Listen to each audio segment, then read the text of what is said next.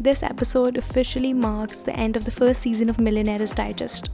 I started this podcast on the first of February, and since then I've tried my best to post every single day.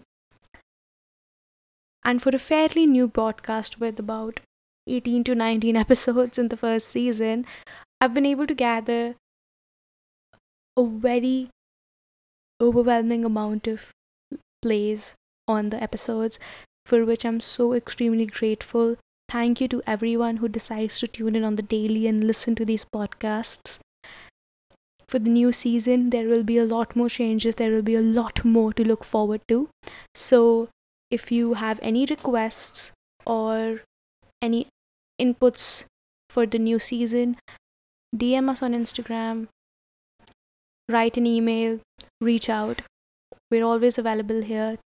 Looking forward to your inputs, looking forward to your suggestions. Thank you everybody, and I'll see you in the next season.